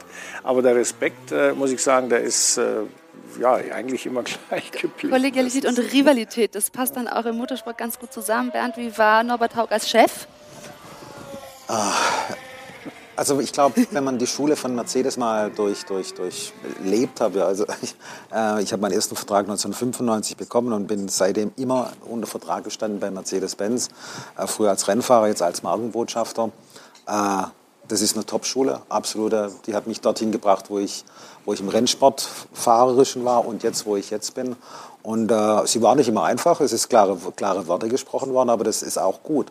Äh, so deswegen ja. wir, eine harte Schule, aber ich will sie nicht missen. Ja, sehen Sie das auch so? Also harte Worte waren dann eben ähm, bei Zeiten auch wichtig. Und welche Grundsteine, die Sie damals gelegt haben, sehen Sie auch heute noch in der aktuellen Formel 1? harte, faire Worte. Ich glaube schon, das harte, faire, harte, faire also, Worte. Harte, faire Worte muss ich dazu sagen. Also sie waren ja immer fair, sie waren ja immer begründet und es war immer richtig, dass so gesprochen worden ist. Das hat auch jeder richtig verstanden. Ja, hart, aber ungerecht, haben wir immer gesagt. äh, das, nee, wir waren, schon, wir waren schon eine ganz verschworene Truppe und natürlich ist das äh, ein, ein Kampfsport. Und ich glaube, gerade darin besteht die Kunst, dass man doch ordentlich miteinander umgeht und aber ganz klare Ansagen macht, dass man sich an die, an die Limits hält, nicht nur an die Track Limits, sondern auch an die Budget Limits, ähm, dass man äh, noch mehr Spaß bekommt, wenn jemand sagt, das geht nicht. Wie, wir brauchen kein, wir alle steigen aus der Formel 1 aus und ihr wollt jetzt einsteigen das muss den Reiz dann noch erhöhen. Mhm. Und es war tatsächlich so, als Mercedes sich dann entschieden hat, das eigene Werksteam zu machen. Wir wären sehr gerne länger mit McLaren zusammengeblieben, aber da gab es halt keine Einigung. Aber wir haben 15 blendende Jahre mit McLaren gehabt, mit ganz tollen Siegen, mit ja, tollem Motoren, tollem Sound, den man heute übrigens mit E-Fuels auch wieder darstellen könnte. Der Sound spielt eine riesige Rolle in der, in der Rennerei. Und äh, der geht auch klimaneutral. Vielleicht, vielleicht entwickelt sich ja sowas. Ähm, ich glaube, die Grundzutaten sind immer die gleichen für ein Teamplay. Gegenseitiger Respekt und sich unterstützen und äh, do the unexpected. Mach was Unerwartetes. Wenn alle schimpfen, werd auch mal ein Lob los. Und wenn es allen zu wohl wird, kritisiere sie dann auch mal. Ähm, der Leader muss das machen, hat manchmal eine unpopuläre Rolle kann nicht immer beliebt sein, aber ich habe versucht, den Kollegen ein fairer, sicherlich ein tougher äh, Partner, aber auch ein fairer zu sein. Ich habe versucht, die Kollegen auch zu entwickeln, auch äh, gehaltstechnisch zu entwickeln, wenn es ging, in der Firma weiterzubringen. Und äh, work hard, play hard. Äh, das, man, man, muss einfach verlässlich sein und äh, nicht vorne was anderes sagen, wie das, was man hinten tut. Okay. Ich glaube, die Rezeptur hat jedes erfolgreiche Team, ähm, auch außerhalb des Rennsports. Und ein Racer ist eine Lebenseinstellung. Ein Racer macht das Unmögliche möglich, versucht es zumindest, versucht es nach Fairheitsprinzipien zu machen. Und ich glaube, das ist bei uns ganz, ganz gut gelungen. Was davon geblieben ist heute, ich glaube, das müssen andere beurteilen. Aber ich habe die 22,5 Jahre überwiegend genossen. Äh, das, sind, äh, das ist nicht Work-Life-Balance, das ist Flat-Out-Business. Da zählt man nicht die Tage, okay. da zählt man nur die Stunden bis äh, zum nächsten Rennen. Und der Steve McQueen hat es ja gesagt, wenn Rennen ist Leben und dazwischen ist Warten. Und Andretti hat gesagt, äh, wenn du denkst, alles ist unter Kontrolle, bist du nicht schnell genug unterwegs. Und ich glaube, das ist die richtige Einstellung. Das ist, und, und Christian nickt und ich arbeite so viel hier mit Christian zusammen und äh, dieses ein Racer bleibt Racer und vieles, was Sie gerade ja, gesagt der, haben, Herr Haug. Steve McQueen-Satz ist natürlich eine, eine, ein eine Legende und das ist natürlich das, was wir äh, im Motorsport immer so irgendwie gesehen haben. Ich meine, alles, äh, man, man, sitzt da und wartet, bis man endlich wieder Rennen fahren ja. kann. Jetzt mal das äh, in, in, erster Linie. Aber natürlich das ganze Umfeld ist ja genauso fokussiert auf dieses Thema. Und deswegen muss es immer weitergehen. Aber ich, was ich noch ganz kurz sagen wollte zu dem, was Norbert gesagt hat, war natürlich seine kleinen Ausführungen zum Thema Nachhaltigkeit, zum Thema ja. E-Fuels und zum Thema CO2-Neutralität. Also erstmal Kompliment, Norbert, dass du das Thema so aufgegriffen hast. Das ist auch eines meiner großen Anliegen, denn der Motorsport als solches, ganz egal, ob es die Formel 1 ist oder auch andere Dinge, steht ja immer wieder in der Kritik. Und zwar ganz einfach deshalb, weil man sagt, ja, die fahren da rum und verblasen da ja. furchtbar viel Benzin. Und da muss ich ganz ehrlich sagen, das ist sehr ungerecht, denn im Motorsport wurde immer schon auf die Effizienz hingearbeitet, ganz einfach, weil es ein Performance-Baustein ist. Je effizienter ich bin, desto schneller bin ich hinterher. Und die Chance, die der Motorsport gibt in diesen Entwicklungen für uns alle, ist grenzenlos sagenhaft, weil wo sonst kann man unter solchem Druck, mit solchen Top-Leuten, mit solchen Top-Ingenieuren Top-Lösungen erarbeiten. Ja, nur im Motorsport. Ja. Im, Im, Eishockey, ja, wenn da das Eis ist kalt und die Halle ist warm, das kostet auch Energie. Was kommt raus dabei? Ja, gutes Eishockey. Auch sinnvoll. Toll, macht einen Riesenspaß bei uns, in unserem Sport, haben wir eine riesige Chance für die Zukunft, dass eben nicht nur wir nicht verboten werden, sondern das ganze Thema Automobil weiterleben kann, weil das ja wahnsinnig wichtig ist für uns alle. Und das ist auch das Thema, mit dem sich äh, Sebastian Vettel befasst. Und er will das auch vorleben. Er äußert sich da politisch, nimmt kein Blatt vor den Mund und äh, möchte eben auch das Thema Nachhaltigkeit noch viel mehr im Motorsport verankern. Als ich vor Jahren angefangen habe, auf Nachhaltigkeit zu achten, musste ich mir natürlich die Frage stellen, ob ich nicht ein Heuchler bin. Würde sich die Formel 1 auf die Fahne schreiben, einen Wettbewerb zugunsten der Umwelt und der Mobilität der Menschen zu starten, dann wäre das eine Riesenchance. Ja, er hat dann auch noch gesagt, dass er grün wählt, also hat sich da wirklich auch politisch ähm, positioniert und muss sich immer wieder den Vorwurf gefallen lassen, das ist doch heuchlerisch, wenn Motorsportler von Nachhaltigkeit und Umweltbewusstsein sprechen. Bernd, ist es heuchlerisch? Nein, ich glaube, wenn man die Möglichkeiten hat, die es auszunutzen, was, was Christian gesagt hat, was, was Norbert gesagt hat, dann ist es nicht, nicht, nicht heuchlerisch. Ähm, es ist unsere, unsere Arbeit, sage ich mal, etwas mitzuentwickeln. Und ich habe damit äh, relativ wenig Pro Probleme. Also damit, äh, wir sind, glaube ich, alle, wir müssen alle ein bisschen grün sein. Ähm, das, ist, das ist ein Baustein für die Zukunft, auch grün zu sein, aber halt im richtigen, in dem Maße, wie man es vertreten kann. Es bleibt aber ein Interessenskonflikt.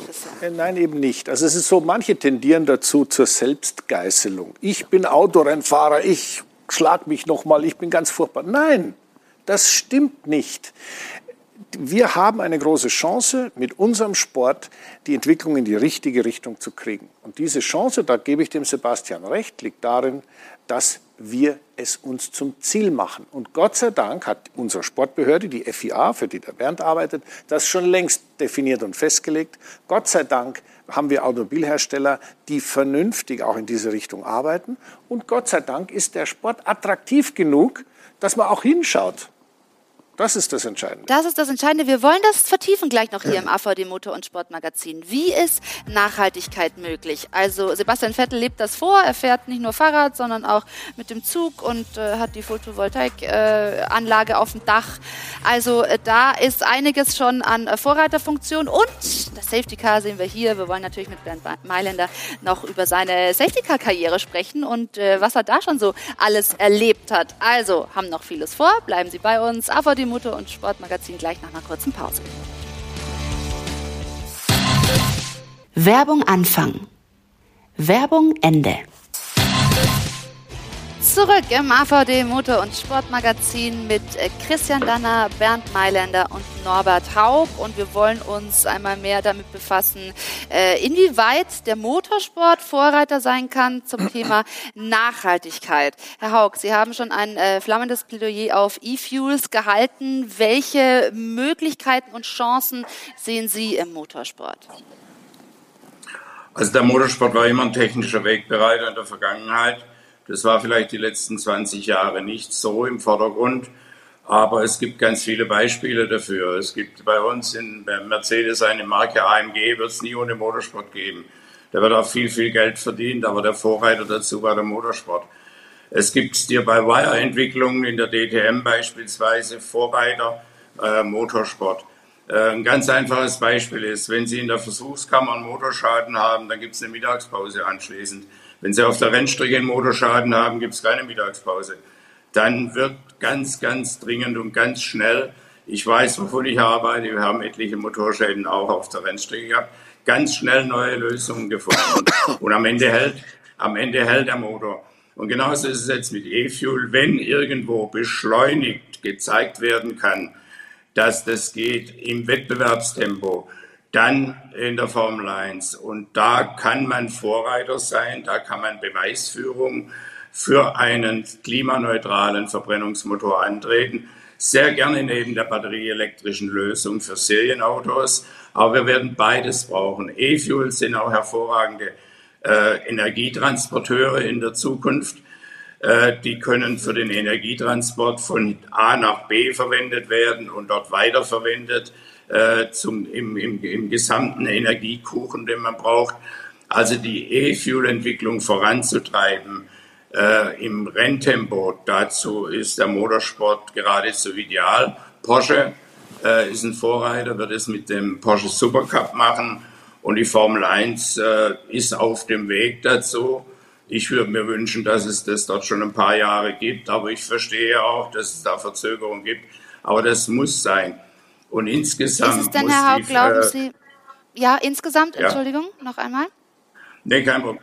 Insgesamt muss, der, der Christian hat es gesagt, muss die Rennerei auf gar keinen Fall in Sack und Asche gehen, was äh, die Umwelt betrifft. Ja.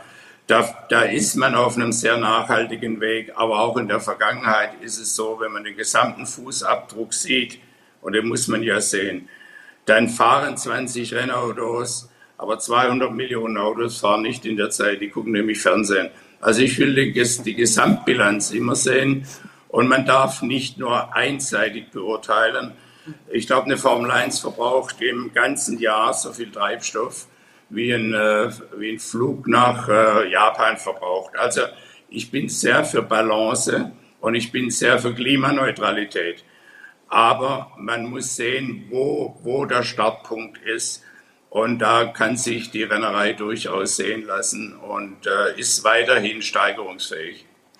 Ist denn also, äh, genau, wenn man jetzt wirklich äh, im Motorsport da äh, zeitnah eben ansetzen muss, um da auch mehrere Rennserien in diese Richtung zu bringen, ist denn, Bernd, die DTM vielleicht sogar noch die geeignetere äh, Serie? Da gibt's das Space Drive Lenksystem schon, also quasi so ein bisschen so ein Forschungslabor, sage ich jetzt fast. Ähm, eignet sich da vielleicht noch einfacher als in der Formel 1? Ich glaube, man, man findet sich schneller zusammen, ja, weil es ganz einfach, äh, weil man enger anders zusammenarbeitet. Die Formel 1 ist weltumspannend, die DCM, äh, ich sage jetzt mal, ja, äh, ist eine Riesenmarke. Und man hat aber letztendlich Serien, man hat Fahrzeuge in dem Feld, die man sehen kann, auf der Straße. Ein Formel 1 Auto fährt ja nicht auf der Straße gerade rum. Das ist schon sehr, sehr weit weg von uns, ein Formel 1 Fahrzeug. Aber für den, für den Autonormalverbraucher, für den Fan, ja. Äh, und DCM-Fahrzeug und, und Ferrari, ein Lamborghini und und, äh, und AMG, äh, ein BMW, habe ich hoffentlich, äh, Audi, äh, die kann ich anfassen, die sehe ich. Und wenn sowas nachhaltig gefördert wird äh, mit E-Fuels, dann bin ich auf der Gewinnerseite. Wenn dann noch die Formel 1 on top kommt, dann haben wir einen Volltreffer und da muss der Weg auch hingehen. Christian, inwieweit findest du denn, dass dann auch die Fahrer ähm, sich da öffentlich positionieren sollten? Also ein Sebastian Vettel, den wir hier in der Sendung jetzt schon angesprochen haben, der muss sich Kritik anhören für gewisse Äußerungen, gerade jetzt, was er zum Beispiel politisch macht etc. Siehst du die Fahrer da auch irgendwie in der Vorreiterrolle oder muss man das noch trennen? Wie politisch kann man sein? Also erstmal zu Sebastian Vettel. Äh, der kann selbstverständlich, wir leben in einer freiheitlich-demokratischen Grundordnung, der kann wählen, wen er will. Die Frage ist natürlich nur, ob er das, was er haben will, bei dem, was er gesagt hat, dass er wählen wird, auch bekommt. Denn das, und das haben wir jetzt auch so ein bisschen angesprochen, finde ich, was sehr, sehr wichtig ist, wir brauchen bei aller Nachhaltigkeit, bei allem Umweltverständnis, brauchen wir technische Lösungen, die bringen uns weiter. Denn alles andere, Verbote, das darf man nicht, das darf man nicht, das bringt überhaupt nichts. Dann sitzt man irgendwann wieder so da wie vor 2000 Jahren.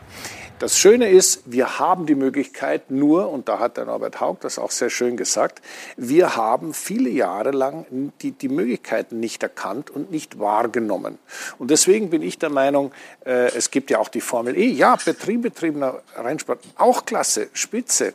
alles, was in einem Wettbewerbsumfeld passiert, gibt eine Engineering eine, eine Herausforderung für die Ingenieure und in der Formel 1, und das ist das, was der Bernd gerade mit der DTM, und DTM ist seriennah und Formel 1 ist ja, weiter oben, die Engineering Power, also das, was an Hirnen, Ingenieurshirnen zur Verfügung steht, das absolut Beste vom Allerbesten ist in der Formel 1. Ja. Und dazu kriegst auch noch ein richtiges Budget, weil ein Ingenieur entwickelt was, hat sich was überlegt und da braucht er auch Geld dafür. Und das ist das, warum die Formel 1 oben als weltumspannende Serie eine Power hat. Nicht nur von der Wirkung her, von der medialen Wirkung her, sondern natürlich auch vom Inhalt her. Das ist super spitze und ich, wie gesagt, ich habe vorhin schon gesagt, die FIA hat Gott sei Dank diese Richtung eingeschlagen und das wirst du sehen, das wird auch funktionieren. Und werden wir im Motorsport werden ein bisschen mal Wegbereiter sein für diese Nachhaltigkeit, Gleich, die allen gut tut. Mhm. Ja, gleichwohl äh, bekommt auch eben die Formel 1 ein Budget äh, Cap. Das heißt, inwieweit, ich meine, so, solche Innovationen sind teuer. Die lohnen sich natürlich auch an der Stelle. Aber Herr Haug, wie muss man da umgehen mit einem finanziellen Spielraum, ähm, um da wirklich auch in die Richtung dann zu entwickeln? Also ich, ich nehme jetzt mal die, die neue DTM, die jetzt mit GT-Fahrzeugen gefahren wird. Die ist wesentlich preiswerter als die DTM des letzten Jahres mit Class, Class One-Fahrzeugen.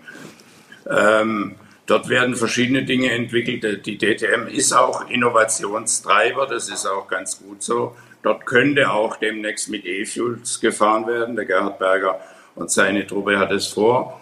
Wir entwickeln dort ein Steer-by-Wire-System äh, mit einer Firma, die, die dort das beschleunigte Vorgehen, äh, und Sie, Sie, Sie können sich nicht vorstellen, welche Berge im Wettbewerb versetzt werden. Wir werden mit dem Steer-by-Wire-System noch lange nicht so. Ich habe das selbst von der ersten Runde an miterlebt. Der Bernd Mailänder kann was dazu sagen. Er ist mit Bernd Schneider gemeinsam Rennen gefahren. Solche Systeme fahren jetzt in der DTM in drei verschiedenen Fabrikaten. Äh, um die Wette und das bringt die Entwicklung voran. Das ist ein Beispiel auch für nachhaltige Entwicklung und die DTM, der Motorsport insgesamt, war klassisch Innovationstreiber und muss das umso mehr wieder werden und das auch in den Fokus stellen. Ähm, es reicht nicht mehr, spät zu bremsen und früh am Gas zu sein und dann den größten Pokal zu bekommen. Es muss eine sinnvolle, deutliche Aussage, die der Motorsport übrigens immer gehabt hat, auch in Sachen Teamplay, in Sachen Menschenweiterentwicklung, äh, in Sachen Demut, was man im Sport, im Motorsport speziell lernt. Das ist eine Lebenslehre. Aber dieses Innovationstreibertum muss mehr ins Zentrum gestellt werden. Und Sie werden sehen, es geht im wahrsten Sinne des Wortes dann im Renntempo voran. Aber nochmal, befürchten Sie durch die Budgetdeckelung da sozusagen, ja, dass das auch da gedeckelt wird, die Innovationskraft?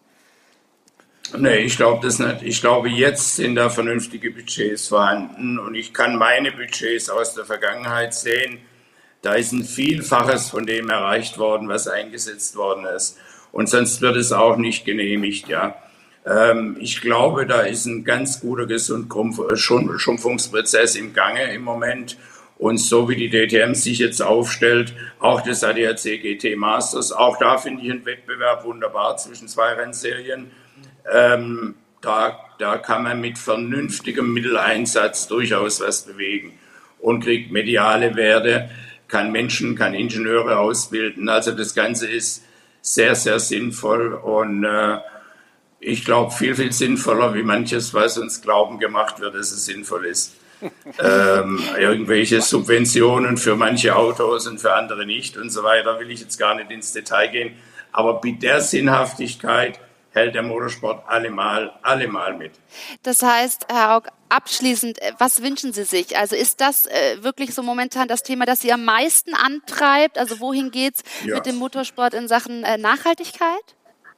Ganz genau. Nachhaltigkeit im Renntempo. Innovationstreiber Motorsport, nicht nur was den Antrieb betrifft, sondern auch was neue Techniken, Stichwort Steer by Wire betrifft. Das ist das Versuchsfeld Motorsport. Das war es immer klassisch. Wir haben den Motorsport, der Christian kann es aufzählen, der weiß es auswendig, vom Kolben bis zur Scheibenbremse bis was weiß ich, welche technischen Neuerungen äh, zu verdanken. Also der Motorsport hat hier schon ganze Arbeit in der Vergangenheit geleistet. Und äh, ich glaube, da wieder sich zurück zu fokussieren. Man ist da auch auf einem guten Weg. Ich bin auch sicher, in der Formel 1 ist man da auf einem guten Weg. Herr Haug, an dieser Stelle sagen wir herzlichen Dank hier aus dem Studio für wirklich ein äh, sehr unterhaltsames, interessantes Gespräch und Ihnen weiterhin alles Gute. Dankeschön. Tschüss an dieser Stelle. Ciao, Norbert. Ciao, Norbert. Also wir haben hier wirklich viel schon herausgearbeitet in dieser Sendung, aber jetzt wollen wir uns natürlich auch noch en Detail mit Bert Mailänder befassen. Seit so vielen Jahren fährt er das Safety Car heute auch und das schon in, in doppelter Funktion, also am Vormittag auch schon gefahren, ähm, viel im Einsatz und ähm, teilweise natürlich auch ja Geschichten, Höhen und Tiefen miterlebt, ganz viele Erlebnisse. Hier mal ein kleiner Überblick. Keiner beherrscht das Safety Car wie Bernd Mailänder. Keiner steuerte es so oft wie der 50-jährige Schorndorfer. Seit dem Jahr 2000 fährt er bei Formel 1 Rennen in gefährlichen Situationen vorneweg und hat seit dieser Saison erstmals zwei Dienstwagen. Zum einen den Mercedes AMG GT, zum anderen den Aston Martin Vantage. Der bodenständige Schwabe, der von Lewis Hamilton nur Bert genannt wird, kennt und kannte sie alle. Lauda, Schumacher, Todd und Ecclestone.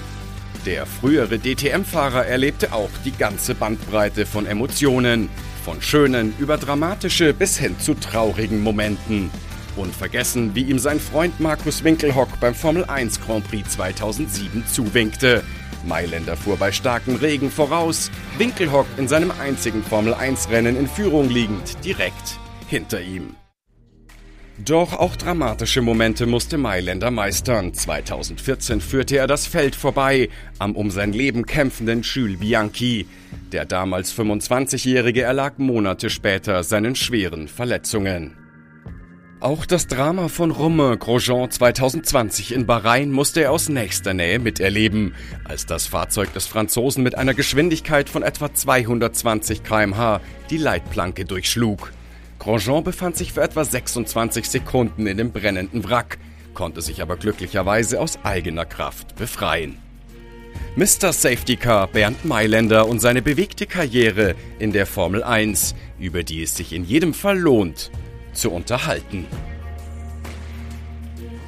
Das würde ich doch auch sagen. Das lohnt sich. Bernd, wenn wir gerade noch diesen Feuerball rund um Romain Grosjean gesehen haben, wie haben Sie diesen Unfall eigentlich erlebt? Haben Sie das überhaupt mitbekommen als Safety-Car-Fahrer?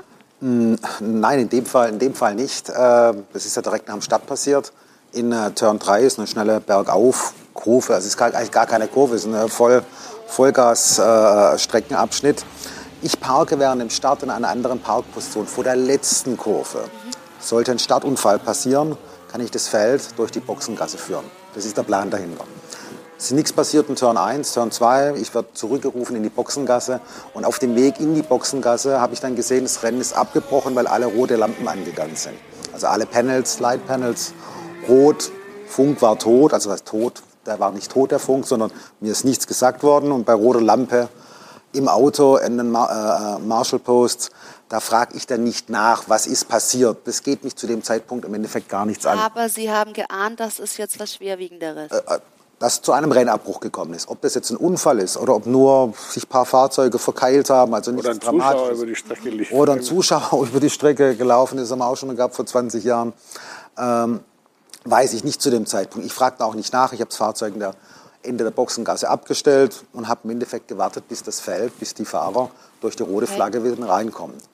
Und äh, nach circa fünf Minuten, äh, man versucht natürlich dann ein Bild zum Empfangen. Das Bild, das war nicht tot, aber es ist nicht gezeigt worden, was passiert ist. Und dann weiß man natürlich, okay, es ist was Schlimmes passiert und dann muss man abwarten. Und so haben wir es letztendlich alle eigentlich vernommen, also alle Fahrer. Und man überlegt, was passiert ist, ja. Das war aber anders bei Jules Bianchi, da sind Sie einige Male vorbeigefahren. Hm, richtig, ja. Ich glaube, äh, insgesamt zweimal sind wir, glaube vorbeigefahren, meine ich. Bin mir nicht ganz sicher, bevor rote Flagge gekommen ist. Ähm, man, ich wusste zu dem Zeitpunkt natürlich auch nicht, was passiert ist. Ich habe einen Auftrag, Das heißt Safety Car Deploy. Ich habe den Leader zu dem Zeitpunkt abgefangen.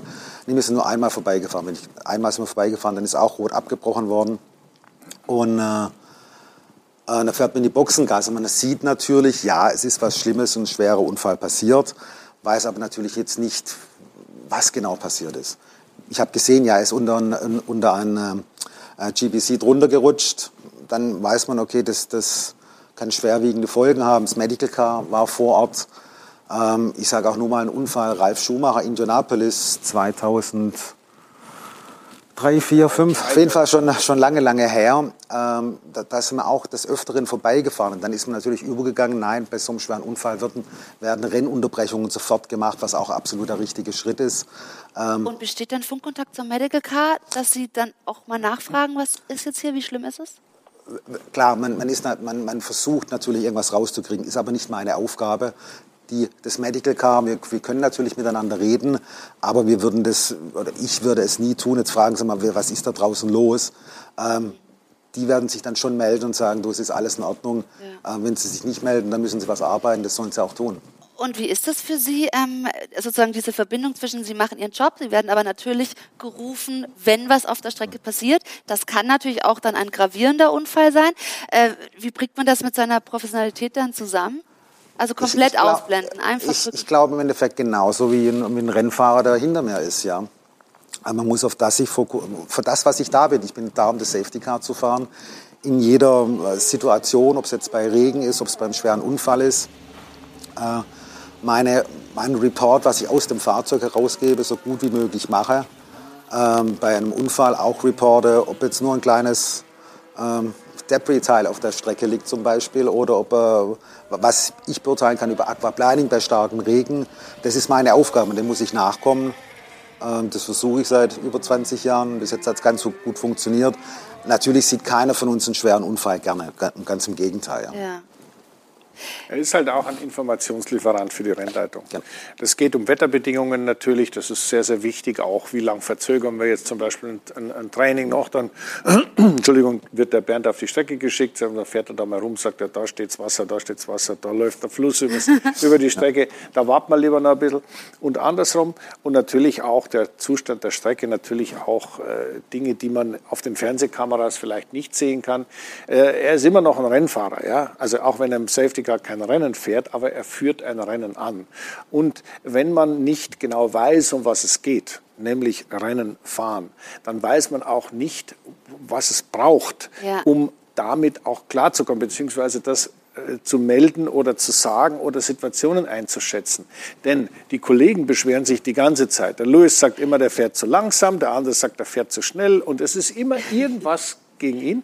Und da muss er sich natürlich auch seiner Sache sicher sein. Und eins darfst man glauben, es gibt Situationen, wir haben da schon öfters mal drüber gesprochen, wo sichtbar er diesen Koffer da am Limit um die Strecke eiert ja. Ja, und hinten die quasi einschlafen. Aber es gibt auch andere Situationen, wo er da ganz prima vorne wegkommt und die hinten schon ins, in, in kritischen Bereich kommen. Aber Je nachdem nach Witterung und so weiter. ein paar sehr schöne Sachen angesprochen, äh, Christian. Also ich kann mich auch an Ihren, Beru äh, Ihren Besuch hier im Studio, im alten Studio noch, noch erinnern. Da haben wir auch schon ein paar Sachen angesprochen. Also zum einen, äh, wie schön es ist, immer vorne wegzufahren. Ja, stimmt, als Safety Car. Das hat natürlich den großen Vorteil, vorne wegzufahren. Wie äh, nah am Maximum, am Limit fahren Sie? Also gerade für die Zuschauer, wie, wie schnell sind Sie unterwegs? Also man, man operiert, sage ich mal, im Geschwindigkeitsbereich von, von 80 km/h, äh, was jetzt eine langsame Safety-Car-Phase ist, wo man dann versucht, das Feld zusammenschieben, äh, bis zu 280 km/h in, in, in Baku, mitten in der Stadt. Äh, das ist, das glaubt eigentlich keiner. Ja, man, man fährt da wirklich und das geht auf der langen Geraden relativ easy, dass man da weit über 250 kommt, auch in der Safety-Car-Phase. Äh, natürlich fahre ich jetzt keine Qualifying-Runde da vorne. Meine Aufgabe ist jetzt nicht, meine schnellste Runde immer AMG GTR zu drehen oder im Aston Martin, was ich diese auffahre, sondern meine Aufgabe ist, zügig, schnell rumzufahren, den Marshalls ein, äh, ein, ein, ein, Schlupfloch zu geben, einen, einen Timesplit, wo sie auf der Strecke arbeiten können, so dass kein Fahrzeug kommt. Mhm. Ich kann die einbremsen, ich kann beschleunigen. Natürlich ähm, wenn der Louis sich beklagt, dann ist vielleicht der Letzte noch gar nicht da. Also deswegen muss man es dann zusammenführen. Und das also ist das Schwierige, das zusammenzuführen und das Gespür dafür zu haben. Und dann werde ich geguided über Race Control. wie auch der Christian gerade schon gesagt hat, wir geben Informationen an Race Control, wir kommen, bekommen natürlich auch Informationen. Ja. Und ich spreche immer nur Empfehlungen aus. Die Decisions, das, das was gemacht wird, letztendlich ja. hat die Rennleitung zu entscheiden mit, mit Michael Masi. Ich habe aber jetzt schon auch rausgehört, also Max Verstappen ist da der angenehmere äh, Fahrer hinter Ihnen als Lewis Hamilton. Ne? ja, ich habe jetzt halt das Öfteren mal hinter mir gehabt in der, in, in der letzten Zeit. Also, nein, ist, für mich gibt es keinen Liebling oder einen, einen Bösen da hinten. Äh, ich freue mich über jeden und wir haben es gerade im Beitrag gesehen. Der schönste Augenblick war sicherlich, wo ich den Markus hinter mir hatte. Ja, äh, ist, das eine, ja. ist das eine Anekdote? Äh, ich habe auch gerade vernommen, danach wurde auch ein bisschen gefeiert. Ne? Ja, Markus ist ja dann kurz darauf leider äh, relativ zügig durchgereicht worden und hat dann, glaube noch einen Motorschaden bekommen, ist auf jeden Fall ausgefallen. Aber wir haben trotzdem seine paar Führungsrunden äh, schön gefeiert am Abend. Begossen. So, begossen, so wie es sich äh, von richtigen Rennfahrer oder der damaligen Zeit gehört. Und wenn wir schon bei den Anekdoten sind, äh, wie war das jetzt in Monaco? Also in diesem Jahr von der Polizei angehalten? Was war da los? Na, Monaco war Aston Martin Vantage. Ähm, das Fahrzeug kannten, glaube ich, die Polizisten noch nicht so richtig gut. Ja, wenn man jetzt seit 25 Jahren dort mit dem, mit dem Mercedes unterwegs war, dann haben die Polizisten wahrscheinlich nicht gewusst, dass auch jetzt dieses Jahr Aston Martin das Safety Car stellt, unter anderem. Und äh, wir sind ganz normal mittwochs auf einer Checkrunde unterwegs gewesen. Und äh, klar, das Fahrzeug hat schon Lichter drauf, hat keine Nummerschilder, hat aber eine Straßenzulassung. Und ein netter, junger, neuer Polizist in Monaco hat uns dann keine Strafe ausgesprochen, aber uns auf dem sicheren Weg wieder ins Paddock zurückbegleitet und auch verwiesen, wir dürfen jetzt nicht mehr fahren. Aber was, was hat der Polizist gefragt? Also äh, ob Sie hier äh, irgendwie mit einem normalen Auto ohne Kennzeichen und ohne Licht fahren? er hatte schon festgestellt, es ist das Safety Car, aber er wusste trotzdem nicht, warum wir jetzt überhaupt rumfahren.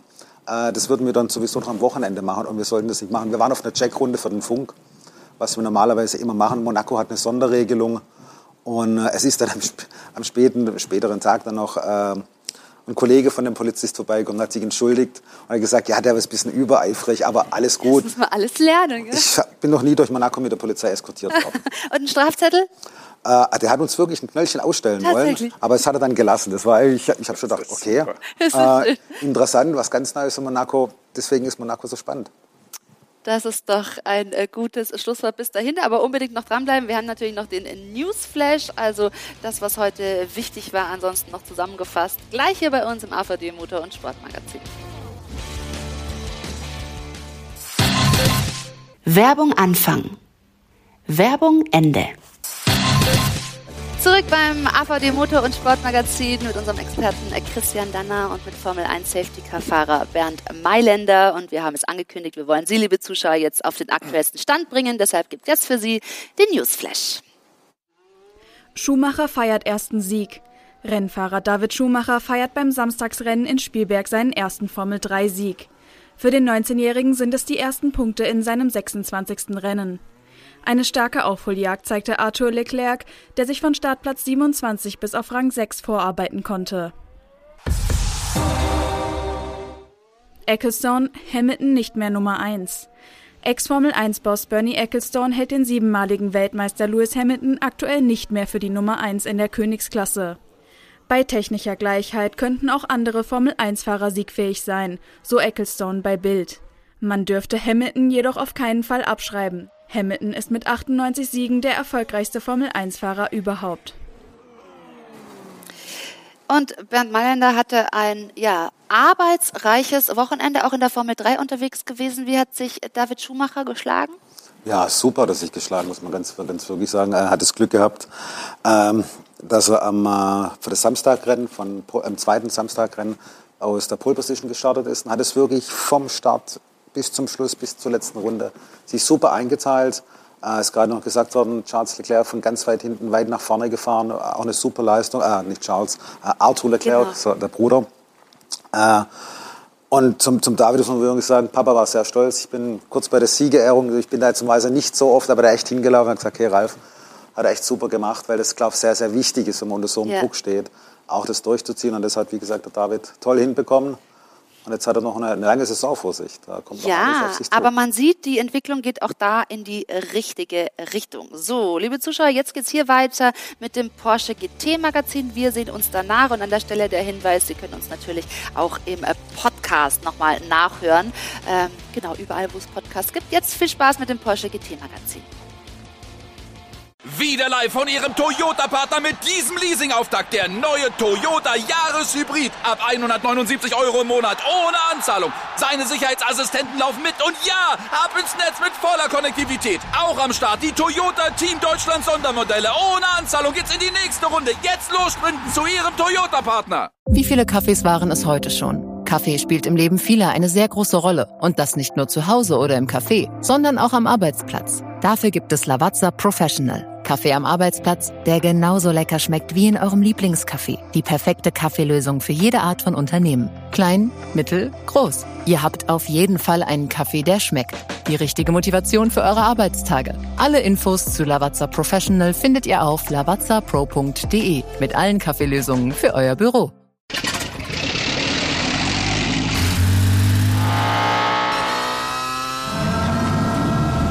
Von 0 auf 100. Aral feiert 100 Jahre mit über 100.000 Gewinnen. Zum Beispiel ein Jahr frei tanken. Jetzt ein Dankeschön, rubbellos zu jedem Einkauf. Alle Infos auf aral.de. Aral, alles super.